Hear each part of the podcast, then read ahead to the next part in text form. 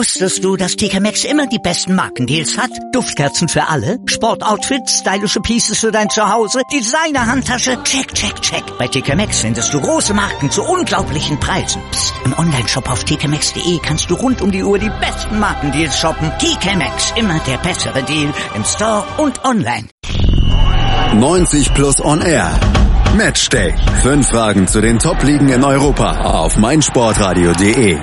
Der Saisonstart des FC Bayern eigentlich gut gelaufen. Neun Punkte in der Bundesliga, neun zu zwei Tore, erster Platz, insgesamt sieben Pflichtspiele in der neuen Saison unter dem neuen Trainer Nico Kovac gewonnen, inklusive Supercup in Folge gewonnen und gestern Abend 2 zu 0 auch zum Start in die Champions League Gruppenphase sich bei Benfica Lissabon durchgesetzt und Nico Kovac, der zauberte dann auch noch Renato Sanchez aus dem Hut, der gestern ein wirklich starkes Spiel machte. Klingt alles erstmal recht gut beim FC Bayern zum Start in die neue Saison, aber trotzdem gab es in den letzten Wochen immer wieder so Aspekte, bei den Münchnern, sei es die Transferpolitik, sei es die Thematik drohender Umbruch im Kader, die Thematik Robbery und auch das Verhältnis Hoeneß-Rummenigge und allgemein die Situation um Uli Hoeneß, der sich ja immer wieder zu Wort meldet und das nicht immer mit Beifall dann auch bedacht wird. Das hat dann doch ein bisschen auf die Stimmung bei Bayern gedrückt und das wollen wir alles mal so ein bisschen aufarbeiten jetzt hier bei 90 Plus und R auf meinsportradio.de mit mir, mit Malte Asmus, aber viel wichtiger, die beiden Experten zum FC Bayern, Manu Behlert von 90 Plus und Justin Kraft von Mirsan Roth, außerdem Autor diverser Bücher über den FC Bayern. Hallo Manu, hallo Justin. Servus. Servus. Fangen wir doch erstmal mit den positiven Aspekten an. Justin, wir haben vor ein paar Monaten mal über die Personalie Kovac beim FC Bayern auch hier auf meinsportradio.de gesprochen. Du warst da noch ein bisschen abwartend in deinem Urteil. Wie siehst du denn jetzt den Saisonstart unter Kovac? Wie siehst du Kovac als neuen Trainer des FC Bayern? Ja, war ich damals betrunken oder was habe ich da gesagt? Nein, also ähm, ich habe ja damals, glaube ich, wortwörtlich gesagt, dass ich durchaus skeptisch bin und gerne Unrecht habe äh, mit meiner Skepsis. Aktuell sieht es so aus, auch wenn ich da immer vorsichtig bin und nicht vorschnell irgendwas äh, in die Welt brüllen will. Aber aktuell sieht es tatsächlich so aus, ähm, als würde Kovac einiges bewegen können. Besonders seine coole Art in der Öffentlichkeit gefällt mir sehr gut. Er ist da ein sehr angenehmer Gegenpol zu beispielsweise Brazzo Salihamidzic, der ja, Kovac ist einfach die Ruhe selbst. Er kann gut moderieren, er kann seine Einstellungen gut, äh, seine Entscheidungen gut an die Öffentlichkeit verkaufen. Er kann es anscheinend auch sehr gut an die Stars wie Ribery und Robben verkaufen und ähm, dass er einfach viel mit den Spielern spricht äh, das spricht auch für ihn und auch spielerisch erkenne ich mittlerweile eine Handschrift und das war längst nicht bei allen neuen Trainern des FC Bayern der Fall. Manu, wie gefällt dir Kovac? Du warst ja auch erst nicht ganz überzeugt von der Personalie. Hast du das mittlerweile auch revidieren müssen? Ja, wie gesagt, es sind ja erst wenige Spiele ähm, gespielt, aber natürlich die Außendarstellung ist auf jeden Fall schon positiv. Die Spieler äußern sich absolut positiv. Die Vorbereitung mit dem mit dem Wert viel Wert auf Fitness ähm, habe ich positiv in Erinnerung. Vor allem auch die Tatsache, dass Kovac zur ähm, Verhinderung von Verletzungen relativ häufig die Blutwerte kontrolliert und da auch ähm, ein paar neue Wege geht, die man beim FC Bayern so nicht kannte. Ähm, Finde ich absolut positiv. Klar, die, die Resultate stimmen, die Leistungen sind soweit in Ordnung. Da muss man auch dazu äh, sagen, dass in zwei Bundesligaspielen, in denen es in der zweiten Halbzeit ein bisschen Schwierigkeiten gab, auch vorher ein Spieler durch eine schwere Verletzung weggebrochen ist. Das hat natürlich auch mentale Auswirkungen. Also Kovac legt viel Wert auf ähm, Ordnung, auf, auf gutes Pressing. Die Bayern stehen äh, ein bisschen tiefer in, in manchen Phasen des Spiels, was äh, auch für mich jetzt kein, kein großes Problem ist. Ähm, ich denke, bisher machen alle Spieler einen relativ guten Eindruck. Die Tore sind teilweise fantastisch herausgespielt, wenn man da gestern auf die beiden Tore schaut. Ähm, spielerisch funktioniert das alles. Ähm, natürlich kommen die großen Prüfungen erst noch. Jetzt überhaupt die englische Woche oder die vielen englischen Wochen, die jetzt hintereinander anstehen, ähm, da wird auch das Rotationsprinzip ein bisschen auf die Probe gestellt, was mit dem Kader ähm, vielleicht ein bisschen schwierig werden könnte, aber die, die ersten Eindrücke sind auf jeden Fall durchweg positiv. Zum Kader und zur Breite des Kaders kommen wir gleich noch ein bisschen ausführlicher, Justin. Vorher noch zum Spiel gestern, die spielerische Linie gestern, vor allen Dingen auch beim zweiten Tor natürlich zu erkennen und da war dann gegen Benfica eben auch noch die Personalie Renato Sanchez nochmal hervorzuheben. Cleverer Schachzug von Kovac, Sanchez ausgerechnet gegen seinen alten Club zu stellen und da dann ja vielleicht auch diese extra Motivation aus dem Jungen rauszukitzeln, was zeigen zu wollen? Ja, auf jeden Fall. Ähm, ist es natürlich immer eine Variante, einen Spieler mit der Motivation dann auch nochmal gegen den Ex-Club zu bringen. Ich glaube, Kovac wurde ein bisschen auch dazu gezwungen durch die Tolisso-Verletzung, ähm, durch die Tatsache, dass Goretzka im Training einen Schlag abbekommen hat und Thiago wohl auch angeschlagen war. Ähm, er hätte aber genauso gut auch Rames und Thomas Müller spielen lassen können. Also äh, es ist keinesfalls so, dass er jetzt nur dazu gezwungen wurde. Ich glaube, Sanchez hat gestern genau das gezeigt, wofür er auch damals geholt wurde. Diese dynamischen Dribblings nach vorne. Er bietet sich unfassbar clever zwischen den Linien an. Wenn er dann den Ball bekommt, sich drehen kann, dann kann er diese Dynamik nach vorne entwickeln. Und äh, durch die Laufwege der Stürmer sind es dann meist relativ einfache Pässe, die dann so Tore einleiten wie sein eigenes dann zum, zum 0 zu 2. Das war schon sehr, sehr gut, was Sanchez da gemacht hat. Aber man muss auch ein bisschen die Kirche im Dorf lassen. Es gab auch Szenen, in denen Sanchez unter Druck überhastete Entscheidungen getroffen hat. Das mhm. war dann so ein bisschen ein Schritt oder ein Stück weit so wie damals. Ähm, man muss das jetzt ganz langsam angehen. Ich glaube, Kovac macht das auch in der Öffentlichkeit. Ähm, sagt er jedes Mal, er ist überzeugt von dem Jungen, aber er braucht halt auch Zeit. Und genau diese Zeit sollte der FC Bayern ihm auch geben. Ist ein junger Spieler. Und ähm, jetzt könnte die Zeit tatsächlich gekommen sein, dass er sich langsam in eine wichtige Rolle für den Club entwickelt. Dann gucken wir mal. Also du sagtest ja eben äh, zum Teil auch gezwungen durch Verletzungspech. Das ist ja einer der Kritikpunkte, der auch beim FC Bayern dann trotz dieses starken Starts in die Saison immer wieder kam. Der Kader insgesamt dann doch etwas wenig in der Breite. Äh, äh, Manu, wir haben ja auch schon bei 90 Plus und R hier öfter mal drüber gesprochen, auch zum Schluss des Transfer Deadline Days, dass bei den Bayern transfertechnisch in dieser Saison relativ wenig passiert ist, dass ja auch in den letzten Jahren zumindest die, die, die Linie der letzten Jahre nicht so ganz fortgesetzt wurde. Genau, ich fand gerade 2017 war ein sehr, sehr gutes äh, Transferjahr mit Tolisso, Rames, Wagner, Süle, Rudi wurde Spitze und Breite eben verstärken. Das ähm, wurde in diesem Sommer so nicht fortgeführt, finde ich. Ähm, die Abgänge waren relativ logisch, gerade im Mittelfeld von Rudi und Vidal. Ähm, das hatte seine Gründe. Den Bernat-Abgang ohne einen Ersatz zu verpflichten, halte ich für ziemlich fahrlässig, denn ähm, Rafinha, der auch jetzt mittlerweile in einem, in einem äh, etwas gehobeneren Alter ist, als Backup für beide Außenverteidigerpositionen äh, zu sehen, ist riskant, auch wenn in der Jugend sicherlich mit, mit Joni Meyer, mit Derek Köhn der ein oder andere da ist, den man vielleicht einbauen könnte, aber ähm, ja, es ist, es ist für, einen, für einen Verein, der auf diesem hohen Niveau sich selbst sieht und den großen Anspruch hat, ähm, einfach nicht tragbar, finde ich, wenn man mit nur einem Außenverteidiger-Backup in die Saison geht der jetzt auch noch verletzt ist. Also da muss man nicht besonders gut rechnen können, ähm, um, um da jetzt auf die Idee zu kommen, dass jetzt Alaba und Kimmich die nächsten Wochen höchstwahrscheinlich größtenteils auf den Außenverteidigerpositionen durchspielen müssen. Also die äh, Thematik mit Ribery und Robben, die werden wir später ja noch genau äh, mhm. unter die Lupe nehmen, aber das ähm, Problem auf der Außenverteidigerposition. Das ist für mich das, was am negativsten ähm, nachwirkt nach diesem Transfersommer. Zumal es sicherlich genügend Kandidaten gegeben hätte, die, wenn man sich frühzeitig damit beschäftigt hätte, ähm, verpflichtet hätten werden können. Justin, siehst du diese Baustelle auch als besonders wichtig an und vor allen Dingen, woher oder warum hat der FC Bayern da nichts gemacht? Warum hat er diese offensichtliche Schwachstelle ja eigentlich nicht adressiert? Uli Hoeneß hat immer gesagt, äh, Käse, wir kaufen jetzt nicht für kurzfristig irgendwelche Spieler, wir haben ja genug. Auch äh, zur, zur Frage der Innenverteidiger, als gesagt wurde, Boateng könnte ja eventuell noch gehen, hat er gesagt, ja gut, der geht er eben. Zwei können ja eh nur zeitgleich spielen, vielleicht mehr brauchen wir auch nicht. Ist das, ist das eigentlich überhaupt, ja, dem aktuellen, der aktuellen Situation bei Bayern angemessen, so zu reagieren? Ich würde dieser negativen Grundstimmung tatsächlich ein bisschen was entgegensetzen. Ähm, ja, ich sehe das durchaus auch so, dass auf der Außenverteidigerposition nicht gut geplant wurde. Gerade mit Bernat wusste man, äh, das ist ein Spieler, der ist nicht zufrieden mit seiner Situation. Den hätte man deutlich früher verkaufen können oder zumindest früher schon Ersatz holen können. Ähm, da gebe ich, oder insofern gebe ich euch da recht. Ähm, aber ich glaube, dass der Kader insgesamt immer noch sehr gut aufgestellt ist und dass auch das Transferfenster ein sehr gutes war.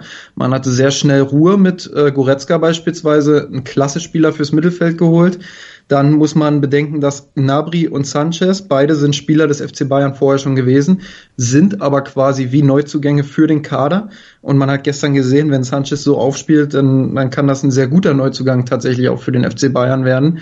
Ähm, ich glaube, dass da tatsächlich die Politik der letzten Jahre sogar fortgeführt wurde, weil eben junge Spieler zum Club kamen und ältere Spieler wie Vidal beispielsweise den Club verlassen haben, die auch nicht mehr ganz an diese Leistungsgrenze gekommen sind. Ähm, es ist auch immer so ein bisschen die Frage, wer ist überhaupt verfügbar. Ich war letzte Saison auch eher einer derjenigen, die gesagt haben, okay, Robben, Ribery, die sind jetzt mittlerweile schon alt oder älter für Fußballer ähm, und kommen nicht immer an diese Leistungsgrenze heran. Aber der FC Bayern hat ihnen scheinbar noch dieses Vertrauen geschenkt und jetzt zu sagen, okay, Davies kommt beispielsweise im Winter noch dazu, dann hat man fünf Flügelspieler und jetzt vielleicht noch einen für den Flügel zu holen, das wäre dann wahrscheinlich auch ein bisschen too much bei aller Verletzungsanfälligkeit. Man hat sich für diesen Weg entschieden und dann sollte man auch dazu stehen, weil alles andere wäre für mich ein Schlag ins Gesicht für Coman, für Davies und für Serge Gnabry und deswegen bin ich gerade bei dieser Thematik, was die Flügel betrifft, ähm, komplett einverstanden und auch im Mittelfeld sehe ich den FC Bayern sehr gut für viele Situationen aufgestellt. Für viele Situationen, aber auch eben für die Ambitionen, die der Club ja einfach zwangsläufig auch in der Champions League hat und haben muss.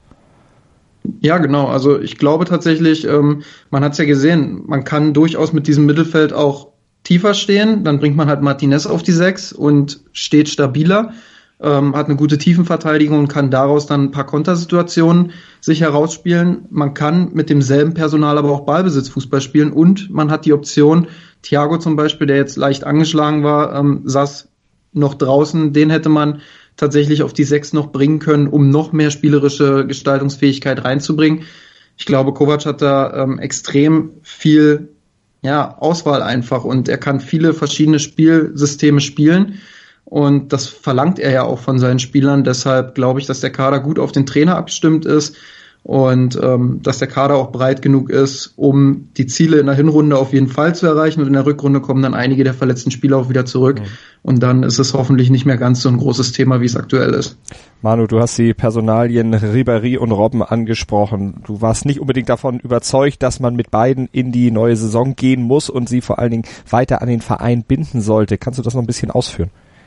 Genau, ich stimme Justin noch so weit zu, dass ich ähm, sagen würde, wenn man die, das vorhandene Personal sieht, mit dem man in die Saison geht, hätte ich jetzt auch nach dem nach der Koman äh, nach der Koman-Verletzung keinen neuen Spieler verpflichtet. Das ist, ist absolut der Fall. Aber ich hätte es ähm, so gemacht, dass ich mit einem von Ribery oder Robben nicht verlängert hätte. Äh, wahrscheinlich mit Franck Ribery, weil er doch ein bisschen, bisschen mehr ähm, an Leistungsfähigkeit eingebüßt hat. Und in vielen Spielen sieht man bei Ribery, ähm, dass er immer noch versucht, ins Dribbling zu gehen, immer noch versucht, ähm, mit, mit Dynamik an den Spielern vorbeizugehen und das einfach nicht mehr funktioniert. Gestern hat das zum Beispiel äh, herausragend gemacht, hat beide Tore mit einem mit einem äh, schönen Pass eingeleitet, indem er eben in die Mitte gezogen ist, nicht ins Dribbling gegangen ist, sondern auf die hinterlaufenden Alaba oder James gewartet hat.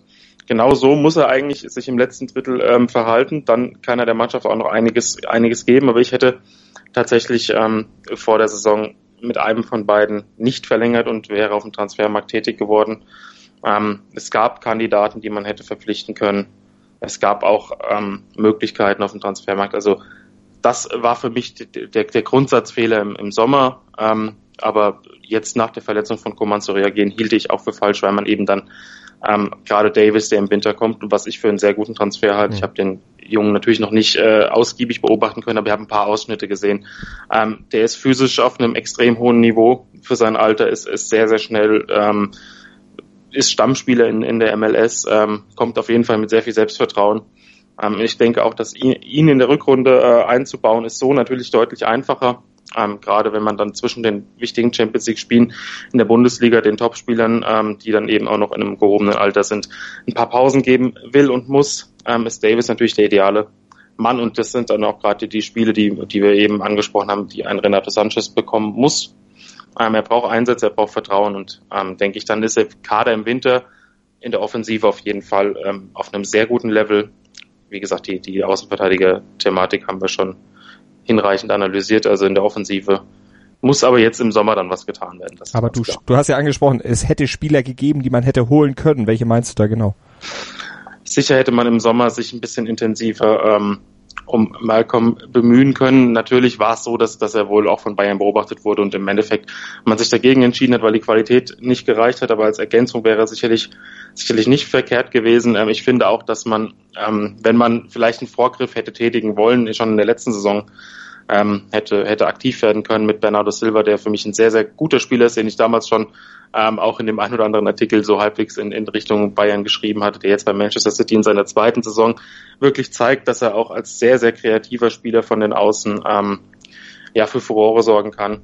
Ähm, ich hätte auch Justin Kluivert als sehr interessanten Spieler empfunden, der jetzt bei der Roma ist. Das ist natürlich kein Spieler, der einen Ribery oder einen Robben sofort ersetzen kann, sondern der da in diese Situation hineinwachsen kann. Aber ich hätte ähm, ja die, die, die Aufteilung in der Offensive dann auch recht spannend gefunden aus, aus schnellen Spielern, die wie Koman oder Kluivert, die noch sehr jung sind. Koman ist natürlich schon ein Level über Kluivert, aber ähm, das wäre sehr spannend gewesen. Man hat sich jetzt dafür entschieden und dann muss man auch ähm, jetzt damit umgehen und bislang funktioniert es ja auch relativ gut.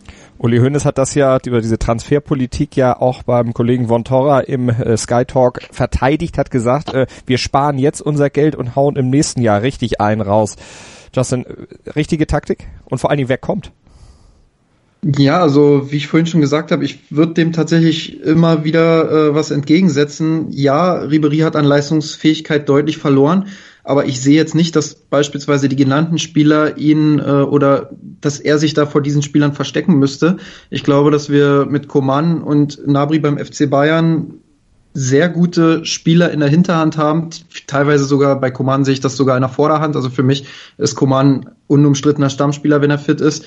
Ähm, und die Spieler können vielleicht im Schatten oder gemeinsam mit Robben und Ribery noch ein Stück besser wachsen, einfach weil die beiden den Verein kennen, weil sie die Erfahrung haben, ähm, weil sie einfach den Spielern was mitgeben können. So, und dann kannst du natürlich sagen, okay, wir schmeißen die beiden jetzt raus oder einen von beiden und holen dafür äh, noch einen jungen Spieler aber du kannst halt auch absolut den Weg des FC Bayern vertreten und sagen, Mensch, guck dir das an, in der Bundesliga reicht's noch locker für die beiden, da sind die immer noch mit die besten Flügelspieler, ähm, die da so rumlaufen, sage ich mal.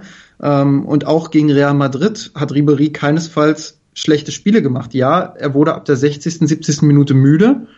Ja, er hat auch mehr Ballverluste drin gehabt als früher in seinem Spiel, aber er hat eben auch Aktionen gehabt, ähm, ja, wo er einfach den Mehrwert gebracht hat, wie auch jetzt gegen Benfica. Da waren sicherlich auch Szenen dabei, wo man sich an Kopf fest, aber es waren eben auch die beiden Szenen beim Tor dabei, wo er dann wieder ja einfach sich perfekt in die Mannschaft einfügt.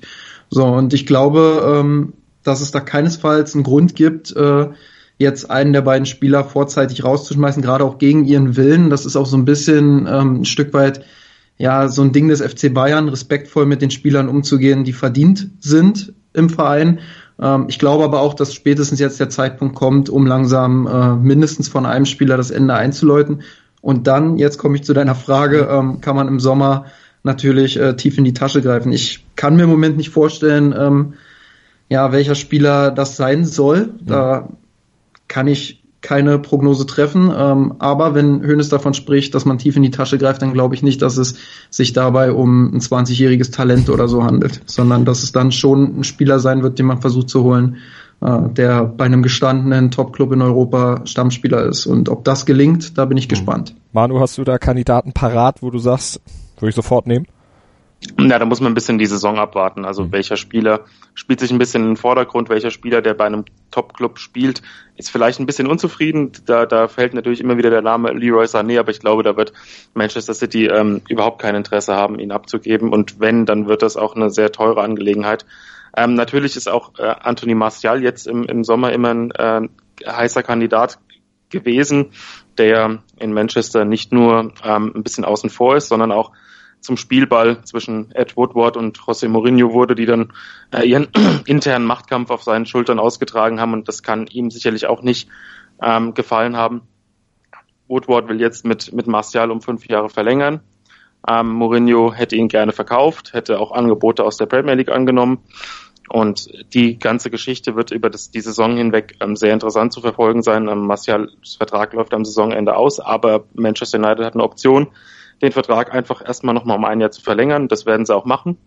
Und je nachdem, wie der Machtkampf intern ausgeht und wie sich da beide positionieren, ist Marcel sicherlich ein Verkaufskandidat. Aber da muss man natürlich auch beachten, ähm, wenn er in der Saison tatsächlich eher Ergänzungsspieler ist oder Rotationsspieler ist und, und nicht im Rhythmus ist, muss man auch schauen, welche Leistung bringt er, wenn er spielt und wie wäre sein Mehrwert im Sommer. Mhm. Ähm, da gibt es viele, viele interessante Spieler, die sich in dieser Saison jetzt auch international beweisen können und in den Vordergrund spielen können.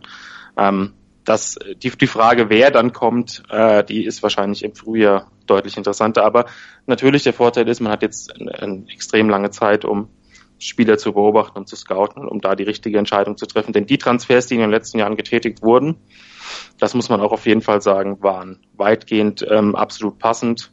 Ähm, fast jeder Spieler hat Qualitäten mitgebracht, die der Mannschaft extrem geholfen haben, die dann auch, ähm, der auch ins Mannschaftsgefüge gepasst hat. Auch charakterlich ist das äh, bisher in den letzten Jahren ähm, auf jeden Fall so, dass, dass da wirklich gute Spiele ähm, verpflichtet wurden. Also ich, da mache ich mir keine Sorgen, wenn Bayern bereit ist, im Sommer viel Geld hinzulegen, dann wird man auch eine sehr kluge Entscheidung treffen.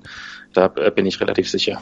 Und wer dann diese kluge Entscheidung beim FC Bayern treffen wird, ob es Uli Hoeneß ist, ob es Kalle Rummenigge ist oder ob es Brazzo Salihamidzic ist, das klären wir gleich hier bei 90 Plus und Airmatch Day auf meinsportradio.de mit mir, mit Malte Asmus und meinen beiden Experten mit Manuel Behlert von 90 Plus und mit Justin Kraft von Mir Sanrot. Wusstest du, dass TK Maxx immer die besten Markendeals hat? Duftkerzen für alle, Sportoutfits, stylische Pieces für dein Zuhause, Designer-Handtasche, check, check, check. Bei TK Maxx findest du große Marken zu unglaublichen Preisen. Psst. im Onlineshop auf tkmaxx.de kannst du rund um die Uhr die besten Markendeals shoppen. TK Maxx, immer der bessere Deal im Store und online.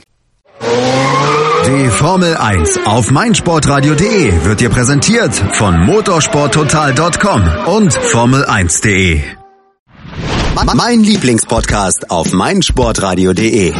Kevin Scheuren hier von Starting Grid, dem Formel 1 Magazin auf meinsportradio.de. Zu jedem Rennwochenende bringen wir dir alles, was du brauchst, um bei der Königsklasse des Motorsports up to date zu sein. Vorberichte, Nachberichte, Analysen und Meinungen, das alles gibt's hier. Und wenn dir gefällt, was du hörst, dann bring Starting Grid bei iTunes auf die Pole Position. Wie das geht?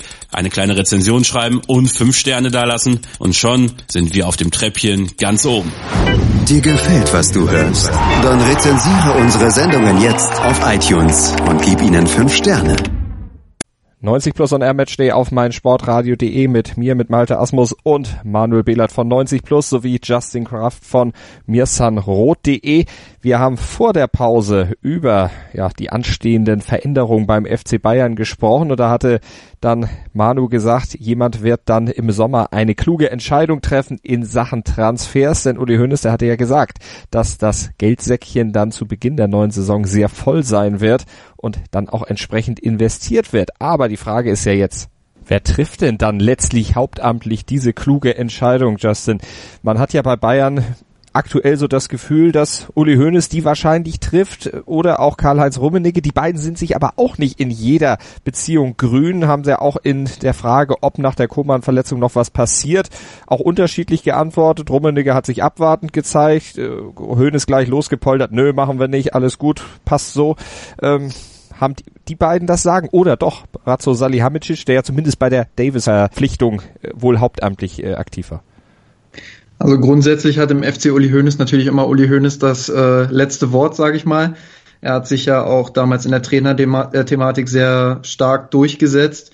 Ähm, aber ich glaube, dass diese Differenzen, die da teilweise zwischen Rummenigge und Hoeneß vorhanden sind, die sicherlich sich in den letzten Jahren nochmal verschärft haben, aber durchaus auch schon immer vorhanden waren und sind, dass die auch so ein Stück weit ähm, dafür verantwortlich sind, dass der FC Bayern auch so erfolgreich ist, gerade weil es auch mal so ein bisschen Konflikte, äh, Konflikte braucht im Club, weil die sich halt auch mal ein bisschen streiten müssen, um dann am Ende vielleicht die klügste Entscheidung zu treffen.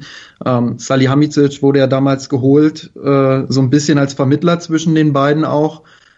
Ähm, inwiefern das klappt, dafür habe ich die, die Einblicke nicht, aber ähm, man sieht es ja an den Entscheidungen, die in den Transfers getroffen wurden, auch jetzt, wenn man die ersten Wochen unter Kovac sieht, ähm, dann weiß man ja auch, dass bei der Trainerentscheidung jetzt nicht unbedingt eine komplette Fehlentscheidung getroffen wurde, sondern ähm, dass dann Trainer geholt wurde, wo was hintersteckt. Und ähm, wie sich das entwickelt, wird sich natürlich erst noch zeigen, aber ja, ich denke schon, dass, dass da alle Mitspracherecht haben, aber vielleicht hat Uli Hoeneß das letzte Wort. Jetzt hat der Hoeneß ja vor der Saison angekündigt, dass er ein bisschen kürzer treten will, sich nicht mehr so oft in die Medien begeben will, weniger sagen will, vor allen Dingen auch weniger lospoltern will. Manu, das hat nicht so ganz geklappt. Nee, ähm, das, das hat auch, glaube ich, keiner erwartet, dass das klappt. Ähm, das, ja, da, da fehlen einem teilweise echt die Worte, ähm, was er, was er da von sich gibt. Ähm, ich fand auch die, die Reaktion auf den, auf das Bellarabi-Foul, das sicherlich ziemlich hart war gegen Rafinha, ähm, mit geisteskrank und drei Monate Sperre, ähm, übertrieben. Also Hönes täte gut daran, wenn er sich tatsächlich ein bisschen zurücknehmen würde. Ähm, teilweise ist es natürlich so, dass er mit seinen, seinen Aussagen auch einen gewissen ähm, ja, gewisses Ziel hat, dass er, dass er äh, irgendwie von irgendwas ablenken möchte, aber äh, manche Aussagen sind tatsächlich nicht nachzuvollziehen. Ähm, Rummenigge ist auch jemand, der gerne Interviews gibt und gerne seine Meinung kundtut, dabei jetzt nicht so häufig ähm, für Unverständnis bei mir sorgt, aber auch gewisse Aus, äh, Aussagen hat, ähm, die er sich hätte sparen können bei Hoeneß, um eben noch mal kurz auf die Transfers zurückzukommen. Ähm, bei Alfonso Davis, das ja, das war Salihamidzics Transfer und Hoeneß, ähm, was er meiner Meinung nach auch nicht hätte öffentlich kundtun müssen, dass er dann gesagt hat, dass er den Spieler überhaupt nicht kennt, mhm. äh, dass er ihn noch nie gesehen hat. Das ist jetzt, das spricht jetzt auch nicht unbedingt für ihn. Ähm, also da gibt es sicherlich einiges, das ausbaufähig ist, wenn er sich ein bisschen weniger äußern würde und ein bisschen, bisschen häufiger mal anderen den Vortritt lassen sollte oder würde, ähm, wäre das sicherlich ziemlich positiv. Also dieser Satz sollte wahrscheinlich unterstreichen, da haben wir dem Brazzo mal die völlig freie Hand gegeben, da haben wir gar nicht irgendwie groß kontrolliert, das macht der schon. Das sollte in dem Fall wahrscheinlich eher positiv sein, aber Justin, täuscht der Eindruck oder trifft Hoeneß einfach diesen Ton nicht mehr, den er jahrelang eigentlich sehr zielsicher getroffen hat, im Guten wie im Negativen, aber immer bewusst? Ja, genau, das ist mir gerade auch so in den, in den Sinn gekommen, als ich Manu so zugehört habe. Früher war es äh, so, dass Hoeneß tatsächlich so ein Stück weit äh, ja die Stimme des, des Bayern-Volkes, sage ich mal, war, ähm, der genau die aktuelle Stimmungslage und die aktuelle Situation getroffen hat mit seinen Aussagen, auch sensibel auf Situationen teilweise reagieren konnte. Ähm, das ist in den letzten Jahren immer schlimmer geworden. Er trifft da eher einen populistischen mhm. Ton und dieser populistische Ton gefällt mir überhaupt nicht. Es ist nicht so, dass das Hönes ähm, nicht auch damals populistische Aussagen mit drin hatte, aber da hatte man dann immer das Gefühl, die kannst du rechtfertigen äh, mit dieser berühmten Abteilung Attacke einfach. Also dieses, dieses bewusste Äußern von gewissen Dingen, aber mittlerweile hat man das Gefühl, äh, er schlägt einfach wild um sich und du musst ihm bloß eine Frage zu irgendeinem Thema stellen, äh, dann kommt da irgendein populistischer Quatsch teilweise raus. Ähm, ich bin immer ganz froh, wenn Hoeneß mit seinen Aussagen beim FC Bayern bleibt. Da kommen immer noch die klügsten Aussagen mitunter ähm, bei raus. Ähm, alles, was nicht zum FC Bayern ist, versuche ich mittlerweile zu ignorieren, auch wenn das durchaus schwer ist bei der Öffentlichkeitsaufmerksamkeit, die er da bekommt. Schadet natürlich auch Manu dem Bild des FC Bayern in der Öffentlichkeit dann sehr, weil das dann doch äh, ja immer wieder thematisiert wird und letztlich das Sportliche und auch die sportlichen Leistungen, die da gebracht werden, so ein bisschen in den Hintergrund geraten. Natürlich, Hönes repräsentiert ja auch den Verein. Ähm, dementsprechend kann das natürlich nicht von Vorteil sein, wenn dann Spieler oder andere Verantwortliche irgendwelche Fragen zum Thema Hönes beantworten müssen. Was sagen Sie zu diesen Aussagen? Was sagen Sie zu diesen Aussagen? Ich denke, das ist auch intern im Team ähm, ein Thema, was hat er jetzt schon wieder gesagt und ja, das sehe ich auch absolut so, dass er, dass, dass dieser gestiegene Populismus sehr ähm, ja schon früher nicht unbedingt immer sachlich war, aber der einfach noch unsachlicher geworden ist, ähm, großes Problem darstellt. Ich finde auch, dass man ähm, jetzt langsam darüber nachdenken musste, ähm, Uli Hoeneß und Karl-Heinz Rummenigge langsam, also be bewusst langsam abzulösen, ähm, vielleicht auch noch jemanden in den Verein zu holen in den nächsten Jahren, der da ein bisschen eingearbeitet wird. Ähm, der fließende Übergang sollte da ja jetzt nicht recht schnell, aber schon in den nächsten Jahren geschehen, ähm, wobei ich auch nicht der Meinung bin, beziehungsweise nicht sicher bin, ob, ob Uli Hoeneß tatsächlich ähm, bei der nächsten Amtszeit äh, Nein sagt. Also mhm. ich kann mir schon vorstellen, dass er sich wieder zur Wahl stellt ähm, und dann auch gewählt wird, weil es einfach immer noch viele Bayern-Fans gibt, ähm, die dahinter stehen, so diese ähm, dieses Stammtischniveau auch feiern. Ähm, da gibt es meiner Meinung nach sogar zu viele, die sich da ein bisschen ähm, ja zu selten hinterfragen oder ein bisschen zu selten Kritik üben ähm, und denken, alles, was Uli Hoeneß sagt, hat schon seine Richtigkeit weil er in der Vergangenheit eben natürlich herausragende Leistungen ähm, beim FC Bayern gebracht hat, den Verein nach oben ge geführt hat. Ähm, aber das heißt ja nicht, dass, dass dieses Niveau, das er ähm, in seiner Arbeit eben hat, dass das eben auch heute noch der Fall ist. Also da muss man schon ein paar Sachen kritisch hinterfragen. Mhm. Und ich denke, das ähm, sollte intern im Verein auch langsam aber sicher geschehen, um eben dann auch die richtige Entscheidung zu treffen und vor allem eine gut vorbereitete Entscheidung zu treffen, wenn man sich mit der Nachfolge von Hönes und Rummenigge befasst. Die Frage ist eben nur, wer sagt Rummenigge, wer sagt Hönes das? Das ist so ein bisschen wie das äh, oder wie die Krisensitzung in einer Familie, wenn man äh, ausknobelt, wer sagt Opa, dass er den Führerschein abgeben soll. Äh, Justin, wer kann das? Wer kann das aus deiner Sicht bei Bayern machen? Eigentlich muss es ja im Prinzip von Hönes selber kommen, diese Einsicht. Ja, also ich glaube, man muss da auch ein bisschen vorsichtig äh, immer sein, auch als auch als Bayern-Fan. Man muss das immer von zwei Seiten betrachten. Einerseits natürlich diese unfassbar nervigen öffentlichen Auftritte, in denen er diesen Populismus loslässt. Andererseits ähm, aber auch einfach die Entscheidungen, die in den letzten Jahren im Club getroffen wurden, die allesamt, also vielleicht nicht allesamt, aber die zu großen Teilen auch sehr weise und richtig waren. Ähm, auch Entscheidungen, die mitunter hinterfragt wurden, die sich dann als richtig äh, herausgestellt haben. Es ist ja nicht so, dass man das Gefühl hat, dass die beiden den Verein jetzt voll gegen die Wand führen. Mhm. Das ist ja, also darüber brauchen wir gar nicht zu diskutieren. Die Kompetenz der beiden ist immer noch absolut vorhanden. Gerade bei Uli Hoeneß hätte ich mir aber gewünscht, dass er nach seiner Zeit im Gefängnis bewusst gesagt hätte, jetzt muss ich mal ein bisschen Demut zeigen, jetzt, jetzt äh, stelle ich mich in den Hintergrund. Da hätte er ja weiterhin die Fäden ziehen können. Das ist ja alles gar kein Thema. Ähm, jeder weiß, der FC Bayern oder Uli Hoeneß tut dem FC Bayern ähm, mit seinen Entscheidungen durchaus gut und auch mit seinem Netzwerk, mit seiner Strahlkraft und Erfahrung und so weiter. Ähm, aber einfach aus dem Hintergrund die Fäden zu ziehen, sich selbst ein Stück weit zurückzunehmen und zum Wohle des Vereins zu handeln, das wäre meiner Meinung nach die klügere Entscheidung schon damals gewesen. Ähm, ja, dass das nicht klappt und dass er jetzt in der Öffentlichkeit äh, immer mehr zu diesem Populismus greift, das ist einfach störend. Das ist dann auch die andere Seite.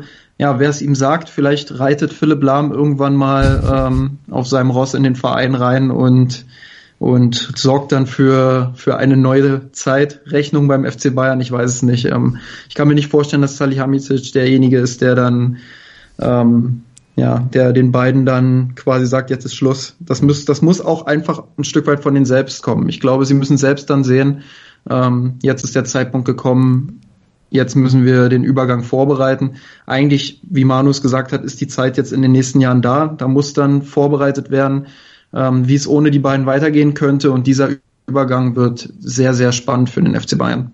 Philipp Lahm, Manu, auch aus deiner Sicht der äh, Retter auf dem weißen Pferd oder der Ritter auf dem weißen Pferd, der strebt ja eigentlich eher in andere Gefilde, mehr so in Richtung FIFA, UEFA, DFB, also die noch höheren Wein.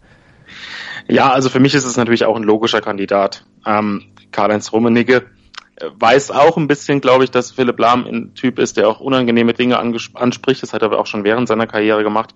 Ähm, und Rummenigge kann sich ja sehr gut vorstellen, dass Lahm äh, als bei, beim DFB eine große Karriere hinlegen könnte.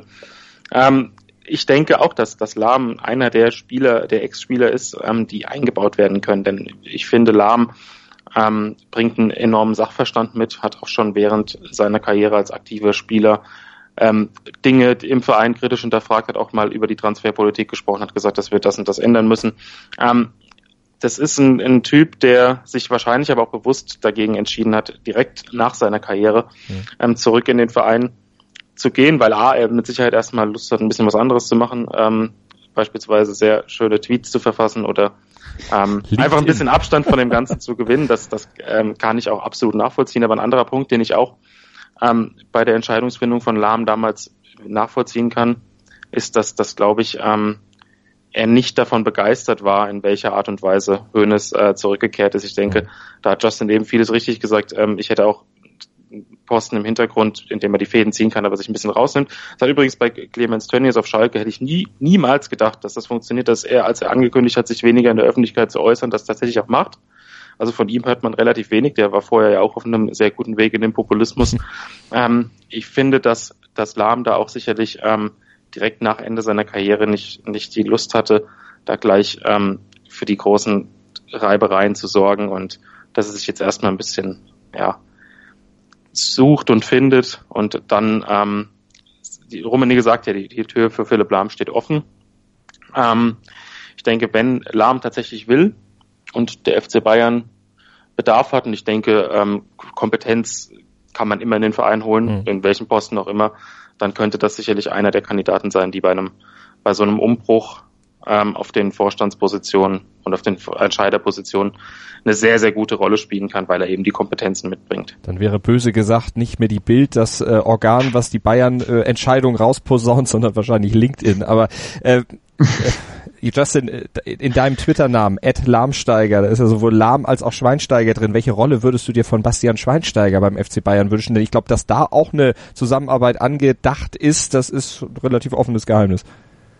Also ich war ja am 28. August auch beim Abschiedsspiel von, von Schweinsteiger und wer da einfach vor Ort dabei war und gespürt hat, was, was für eine innige Liebe zwischen, zwischen Fans, wirklich das gesamte Stadion, das hat man in der Allianz Arena behaupte ich, so noch nicht erlebt, was da für eine geballte und innige Liebe zu diesem Spieler aufs Feld transportiert wurde und auch wieder vom Spieler zurücktransportiert wurde. Ähm, das, das ist so ein Riesending gewesen.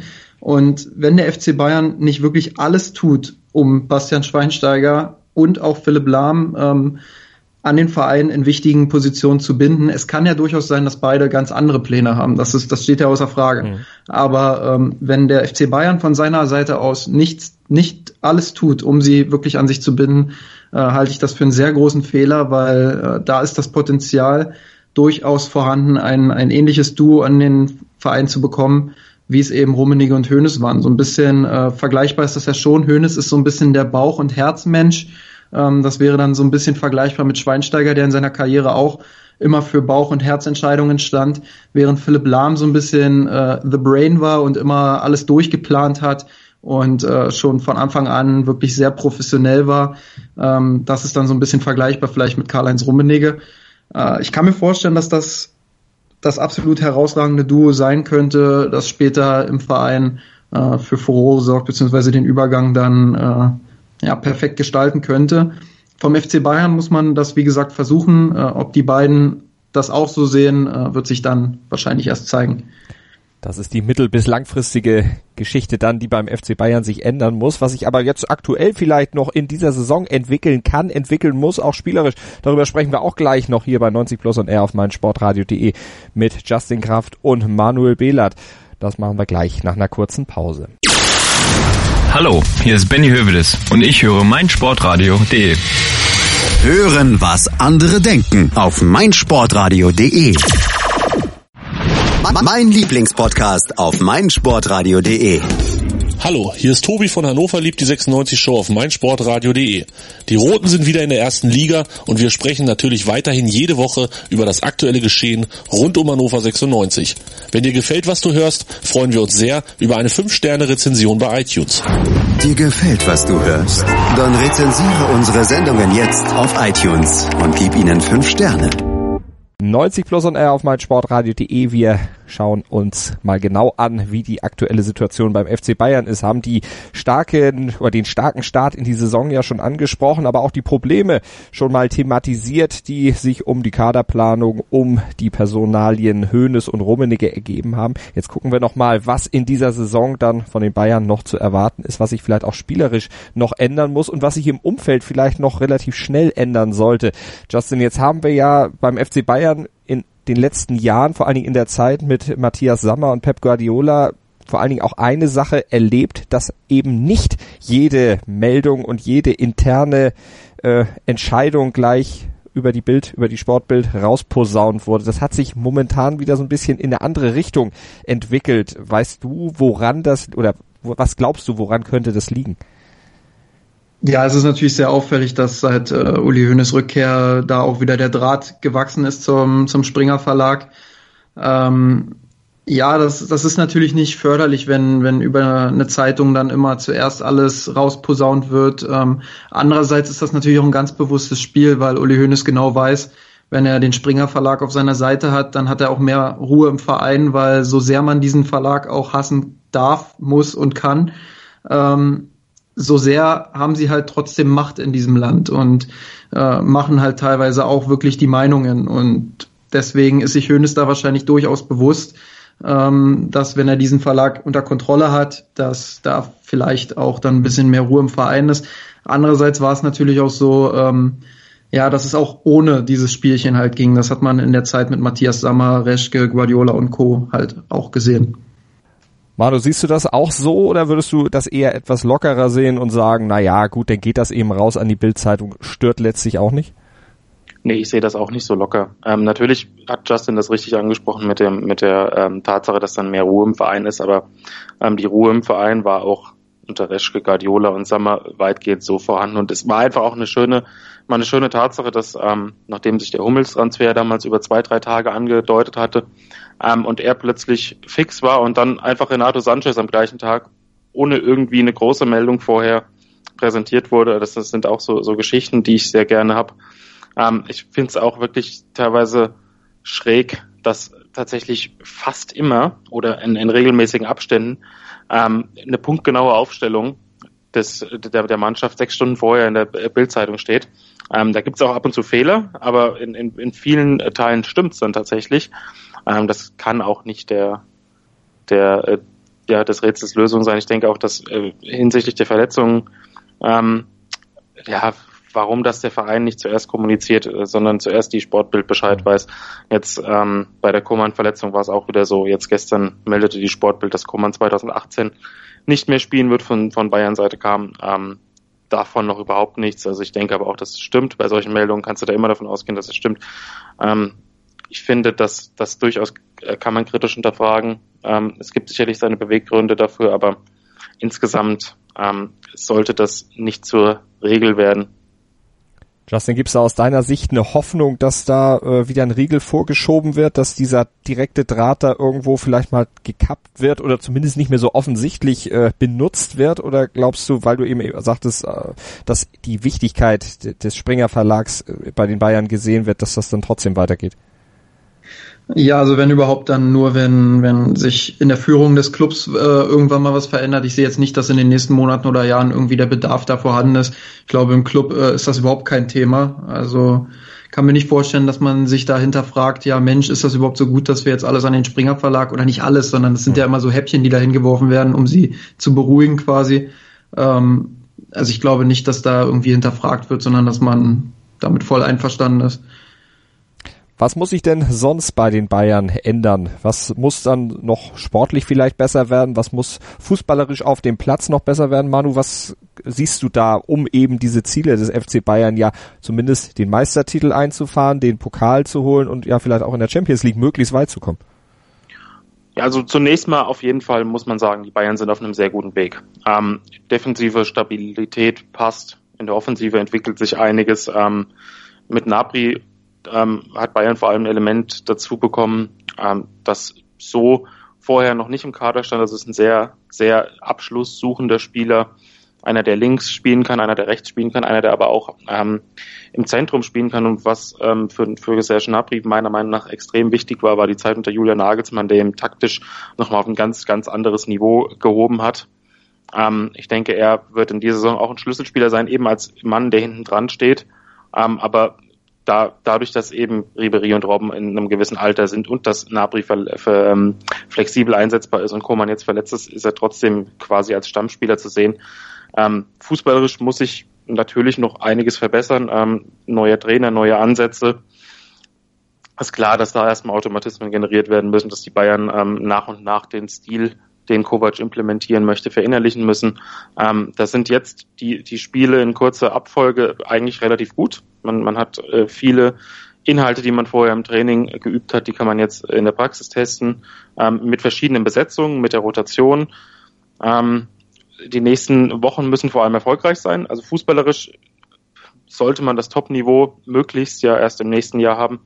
Ähm, die, die Entwicklung bisher geht auf jeden Fall in die richtige Richtung. Ich sehe sehr viele positive Ansätze, natürlich auch noch einiges, was, was man verbessern kann. Also ich denke, ähm, die Chancenverwertung gestern, die war beispielsweise phasenweise grauenhaft. Ähm, man könnte den ein oder anderen Konter ein bisschen strukturierter zu Ende spielen. Man könnte ein bisschen mehr noch für Kontrolle sorgen. In manchen Spielphasen, das hat Joshua Kimmich gestern auch, finde ich, sehr gut analysiert nach dem Spiel. So nach, der, nach 25 Minuten hat man ein bisschen den Faden verloren war ein bisschen zu hektisch, viele zu leichte Ballverluste im Aufbauspiel. Ähm, das muss man natürlich noch perfektionieren, aber wir sind in der frühen Phase der Saison, wir sind in der Bundesliga ähm, jetzt erst am vierten Spieltag, da geht's nach Schalke, das wird sicherlich auch nicht einfach. Ähm, es geht jetzt einfach darum, die Resultate einzufahren und Stück für Stück, Schritt für Schritt ähm, die fußballerische Art zu verbessern. Ähm, das sehe ich aber aufgrund der Ansätze, die wir bis jetzt sehen, äh, keine großen Sch Schwierigkeiten. Also das dürfte Woche für Woche besser werden. Um die Zielsetzung ähm, hast du ja schon genannt. Meisterschaft ist natürlich Pflicht. Und der Rest in, in den Pokalwettbewerben ist, ist ein Bonus. Man kann im DFB-Pokal mal einen schlechten Tag haben, man kann in der Champions League mal eine schlechte Tagesform haben und schon ist die Sache erledigt. Ähm, mit dem Meistertitel plus guten Leistungen im Pokal und Champions League gebe ich mich zufrieden. Also ich bin jetzt nicht jemand, der unbedingt das Triple fordert und ich frage mich auch, wann die ersten Fragen der Medien dazu kommen, können sie das Triple gewinnen? Ich denke, das wird bei den nächsten drei, vier Siegen nicht mehr lange dauern. Mhm. Ähm, aber das ist, das ist kein Thema, denke ich. Also es ist, wir sind auf dem, der FC Bayern ist im Moment auf einem wirklich guten Weg, auch fußballerisch, ähm, dahin zu kommen, wo man sich selbst sieht. Aber auch wenn das Tri Triple jetzt nicht unbedingt das äh, angepeilte Ziel ist, sondern etwas ist, was man gerne mitnimmt, Justin, äh, das Ziel ist trotzdem im März, im April dann wirklich auch ja immer noch Wettkampfhärte zu haben und immer noch wettbewerbsfähig zu sein und nicht da dann wieder sich diese kleinen Konzentrationsfehler äh, sich einschleichen zu lassen. Genau, also äh, was, was ich mir einfach wünsche, ist, dass der FC Bayern mal wieder einen großen Gegner in der Champions League packen kann. Äh, der letzte dürfte Juventus Turin 2016 gewesen sein, wenn mich nicht alles täuscht. Ähm, ja, und sonst ist man gegen die Spanier halt meistens rausgeflogen. Also es wäre wirklich schön, wenn, wenn Bayern mal wieder so einen ganz großen Namen in der Champions League zieht und den einfach schlagen kann in beiden Duellen. Und ich glaube nicht, dass der FC Bayern sich in der Champions League vor irgendjemanden verstecken muss ähm, weder von Manchester City, die unter Guardiola jetzt den nächsten Schritt machen werden, auch wenn sie jetzt am ersten Spieltag äh, nicht so gut gespielt haben. Ähm, aber auch nicht vor den, vor den spanischen Teams. Real Madrid hat auch einen neuen Trainer, da muss auch erst alles greifen. Ähm, ja, ich sehe einfach keine Mannschaft, vor der sich Bayern unbedingt jetzt verstecken müsste. Gerade mit der spielerischen Entwicklung jetzt der ersten Wochen bin ich durchaus optimistisch, dass Bayern es schafft, ähm, ja, im April, im Mai und auch in den Achtelfinals voll da zu sein und dann auf Augenhöhe mit den Top-Teams zu spielen. Und das sind ja ehrlicherweise auch die Spiele, ähm, auf die es dann hinausläuft. Also es ist ja leider so, dass die Meisterschaft in den letzten Jahren so ein bisschen verkommen ist äh, als reine Bayernliga, die, die von vorne weg dominiert wird. Ähm, das deutet sich in dieser Saison ja auch an. Äh, ich hoffe tatsächlich, dass vielleicht der ein oder andere Bundesligist mal dranbleiben kann, aber das deutet sich leider nicht an und dementsprechend wird es darauf hinauslaufen, dass Bayern die entscheidenden Momente wieder in der Champions League haben wird. Jetzt hat Marcel Reif äh, vor kurzem in einem Interview, ich weiß gar nicht genau, wo das war, mal gesagt, also man muss sich wohl darauf einstellen, dass Bayern noch ein paar Jahre Bundesliga mitspielt und dann werden sie sich absetzen, zusammen mit den anderen großen Clubs so eine Art Weltliga aufmachen. Siehst du das auch und wäre das für die Bundesliga, Justin, jetzt um mal ganz weit in die Zukunft zu gucken, äh, ja, etwas, was vielleicht die Wettbewerbsfähigkeit dann natürlich wieder äh, aufrecht erhalten würde, letztlich den Wettbewerb wieder zurückbrächte?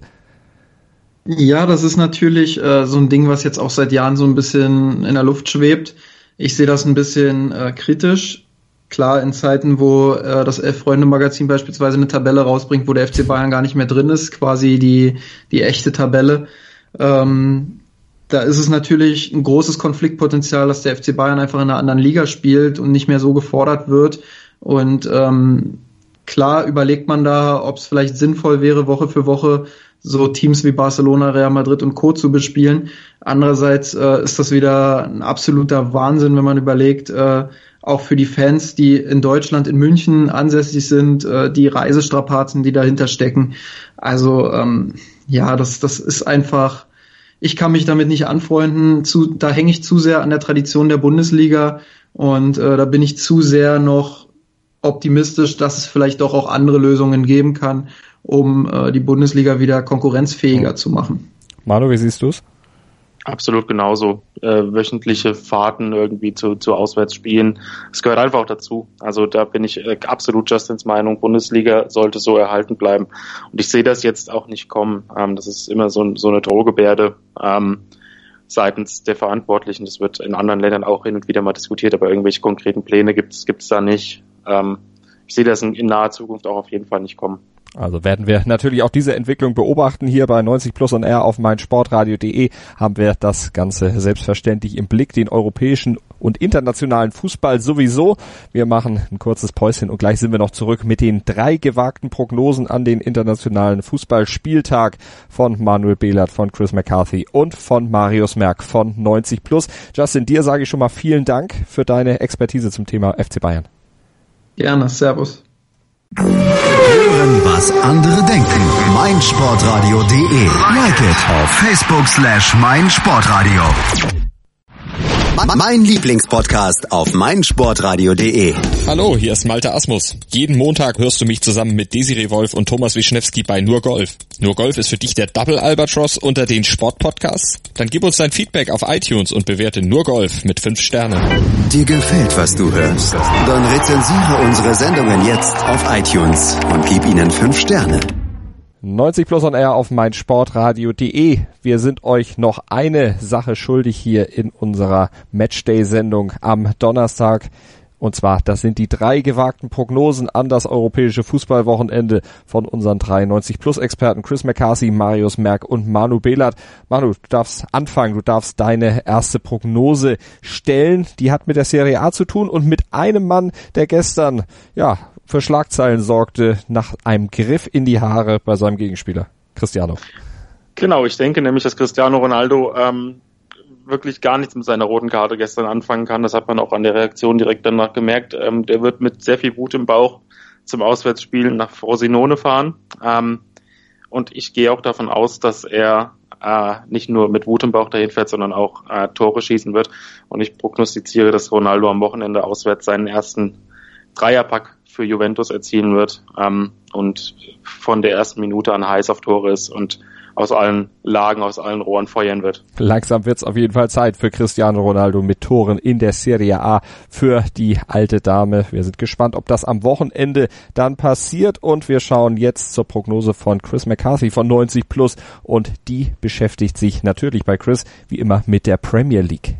Ich behaupte, dass Tottenham nach drei Pflichtspielniederlagen in Serie auch am Samstag in Brighton verlieren wird. Die Gründe dafür, ähm, Tottenham nach einer kraftintensiven WM, äh, wo viele Leistungsträger mitwirken, wirkt momentan sehr müde, sehr ausgelaugt, ausgebrannt, ähm, unkonzentriert. Das hatten wir jetzt gerade gegen Liverpool eindrucksvoll gesehen, wo man etwas unter die Räder hätte geraten können. Auch gegen Inter ließ man sich eine Führung in den letzten Minuten noch nehmen, weil die Beine einfach schwer wurden. Und jetzt steht natürlich ein Gegner an, der gerade über die Laufstärke, über die, über den Kampfgeist kommt und auch schon ähm, mit diesem Mittel Manchester United zu Hause bezwingen konnte. Dazu ist es noch ein Flutlichtspiel, also wird bestimmt eine intensive Stimmung in Brighton herrschen. Und deswegen sage ich, dass Tottenham äh, gerade in dieser Verfassung so einen Gegner gar nicht gebrauchen kann und daher auch am Samstagabend in Brighton verlieren wird. Klingt nicht gut für die Fans von Tottenham. Das scheint dann am Wochenende aus Sicht von Chris zumindest eine Niederlage für die Spurs mal wieder zu werden. Was kann denn Marius Merck, unser Kollege von 90 Plus, in der dritten Prognose für das Wochenende den Fans von Manchester United mit auf den Weg geben? Manchester United trifft ja auf Wolverhampton zu Hause. Ich bin der Meinung, auch wenn es bei den Red Devils zuletzt wieder besser lief, dass gegen Wolverhampton es keinen Dreier auch zu Hause geben wird. Ähm, die, der Aufsteiger hat sich in den letzten Wochen in klasse Verfassung präsentiert, natürlich mit den ganzen Millionen Neuzugängen, auch kein normaler Aufsteiger in dem Sinne. Dennoch ähm, haben sie in den letzten Wochen dann auch begonnen, sich für gute Spielweise ähm, mit Punkten zu belohnen. Ähm, das wird auch im Old Trafford so weitergehen, sodass der Aufsteiger mindestens einen Punkt im Old Trafford mitnehmen wird. Spannende Prognosen unserer Kollegen von 90 Plus. Wir werden am Wochenende dann beim Fußball gucken, mal ganz genau hinschauen, welche Prognose dann eintrifft und wir melden uns natürlich am Montag, Dienstag wieder mit der Premier League Zusammenfassung hier auf meinsportradio.de. Chris McCarthy und ich werden dann wieder auf das Wochenende in England zurückblicken und da werden wir dann ja auch auflösen können, ob die Spurs verloren haben, ob United tatsächlich gegen die Wolves dann Punkte hat liegen lassen. All das dann Montag bei uns, beziehungsweise am Dienstag als Podcast zum Download auf meinsportradio.de bei iTunes oder mit unserer App für iOS und Android dann hörbar. Das war's für heute vom 90 Plus und R Matchday. Nächsten Donnerstag gibt's den nächsten. Malte Asmus bedankt sich für euer Interesse hier auf meinsportradio.de und vielen Dank sage ich auch an Manuel Behlert von 90 Plus, unseren Experten. Tschö. Mein Lieblingspodcast auf meinsportradio.de. Hallo, hier ist Kevin Scheuren von der Werkskantine am Wasserturm. Ihr seid Fans von Bayer Leverkusen oder wollt es werden? Dann hört in meinen Podcast rein. Alles rund um die Werkself, kontrovers, ehrlich und meinungsstark. Wenn euch gefällt, was ich mache, dann hinterlasst meine Rezension bei iTunes für die Werkskantine. Am liebsten natürlich 5 Sterne. Dir gefällt, was du hörst?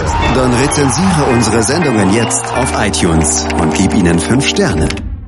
Ich habe mich natürlich schockverliebt, weil die war wirklich ganz, ganz klein. So begann die Mensch-Hund-Beziehung zwischen Christina und Tierschutzhund Frieda. Und wie es danach, nach dem ersten Moment der Verliebtheit, so weiterging und welche Klippen es danach zu umschiffen galt, das hört ihr in der neuen Ausgabe von Iswas Dog, dem Podcast für harmonische Mensch-Hund-Beziehungen. Iswas Dog? Mit Malte Asmus. Überall, wo es Podcasts gibt.